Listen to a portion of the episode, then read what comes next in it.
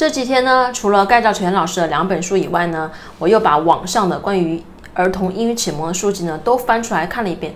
我想看一下呢有没有什么嗯大家不同的概理念呐、或者是说嗯有一些不同的想法。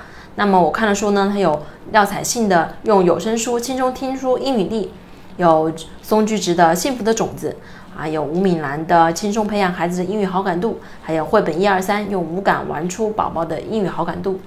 还有汪培挺的《培养孩子的英文耳朵》，还有《为故事长大的孩子》。那我看完这些书以后呢，我才发现，原来这就是网上英语启蒙最常见的三大书单，廖丹、汪丹、吴丹的来源。那每本书呢，其实都很详细的介绍了英语启蒙绘本的书单的选择。我们先从三位作者的经历来看一下。吴敏兰老师呢，他是美国哈佛大学的双语教育硕士，后来呢，他回到台湾自己做教育机构。所以啊，书中除了绘本的推荐外呢，他还介绍了很多给孩子如何讲绘本的一些技巧。如果说你对不知道该怎么给孩子讲绘本呢，你完全可以参照这本书去进行。汪贝婷老师的两本书呢，他基本上都是基于自己儿女的成长故事，嗯，以自己的儿女呢作为案例，在他自己给儿女做英语启蒙的大方向呢是正确的，但是呢。这整本书都是以他自身养育孩子的经验出发，所以呢，专业程度上面还是有欠缺的。那廖彩欣老师呢，他是有声书英文学习法的创始人，曾经呢也是英语老师，他也有英语的理论基础。廖彩欣老师的孩子呢，他是从五岁开始进行英语启蒙的，所以呢，廖彩欣老师更注重重复语句，嗯，图文合一的插画，还有有声书朗读这三大重点，让孩子自己进行语言的推理。这三位老师啊，都提到了。四大相同的英语启蒙点，第一个呢就是亲子，它比阅读更重要。在启蒙的过程中呢，注重亲子的关系，才能将启蒙的收益更大化。第二呢，都是他们都强调绘本启蒙的重要性。第三，英语启蒙的关键点呢就是多听。第四，绘本的难度选择一定要在适合孩子现在的程度上。那如果你问我，你会选择哪一套书单给孩子做英语启蒙呢？那我会告诉你，我一套都不会选。如果说你想用绘本给孩子做英语启蒙，那么这三大书单你选择任何一套，其实带来的效果都是差不多的。那么大家呢不应该去纠结说我应该选哪一套，你更应该明白英语绘本对英语启蒙的效益到底大不大呢？绘本呢，顾名思义就是带有故事情节的彩图，作为亲子阅读的材料呢，那是再好不过了，又可以讲故事，又可以给孩子磨耳朵。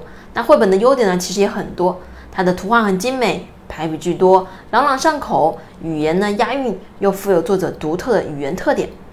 但是呢，绘本它难度其实是很高的。可能你在给孩子读绘本的时候，你会发现，你有些句子你自己都不知道什么意思，有些词呢，作为英语专业的父母呢，其实都不能理解。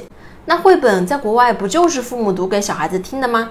我们要明白一个点，就是以英语作为母语的小孩子，他从小就在语英语的环境中。那他无时无刻的不都在吸收着英语，就和我们的孩子学中文一样。我们的孩子呢，两岁就能背鹅鹅鹅，曲项向天歌。如果你拿给以英语作为母语的孩子读呢，他肯定是不会读的呀，他也不懂是什么意思，因为他连最基础的中文的对话和日常用语呢，他都不懂。你直接来古诗，那他肯定是不能理解的。大多绘本呢，它的用词随意性很强，有很多的低频词汇和句型，并且呢，绘本往往都是单一的译本。那也很难呢，明确的区分它的难易程度。很多句型和词汇呢，都很难重复出现。绘本啊，其实就相当于中文中的古诗词。如果你连日常的语言积累都没有的话，怎么能欣赏古诗词呢？相比下来呢，分级阅读呢，它会更适合零基础的孩子作为英语启蒙。分级阅读的优点呢，就是以文字为重点，难度呢是由易到难，从最初的一个单词、两个单词到后面的一句话、两句话。更适合零基础的孩子。分级阅读呢，一般都是几百本一套，也省去了父母挑选的时间，只需要按照一级一级进阶即可。那绘本应该如何带入到英语启蒙当中呢？按盖兆全老师的话来说呢，绘本呢可以作为一个点心加入到孩子的英语启蒙当中。当你的孩子呢有了一定词汇量的基础上，再加入是更好的。如果说你一开始就上来给孩子读绘本，那孩子呢，他也就像听天书一样。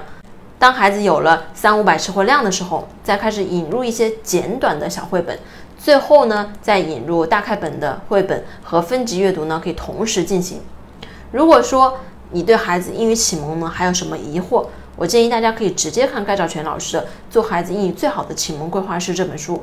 那么我们上面所讲到的几位老师的关于绘本书单的选择呢，我觉得这个可以作为一个补充就可以了。